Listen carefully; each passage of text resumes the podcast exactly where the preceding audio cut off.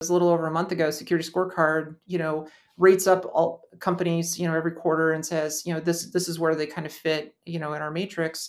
And it's based on a lot of things, not just that we have a really great security program, but also our level of engagement and how we respond to things, our turnaround time. As you can imagine, security vulnerabilities, a lot of which, are visible on sites and stuff, they're found right away. So then SecurityScorecard is like, okay, well, what's your time to remediation? How quickly are you taking care of these things?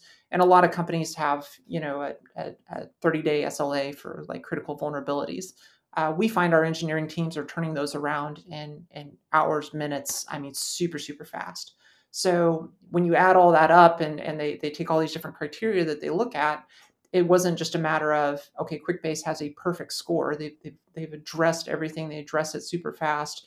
Their timelines are down. Their endpoints look great. But it was also, kind of that level of how fast that we do it, our level of engagement with them and such. So it was a neat surprise, that we came out on top, not just across our direct competitors, not just within the technology industry, but across all 12 million organizations that SecurityScorecard rates. We really had the #1 approach to this type of third-party risk management. So it was awesome to see.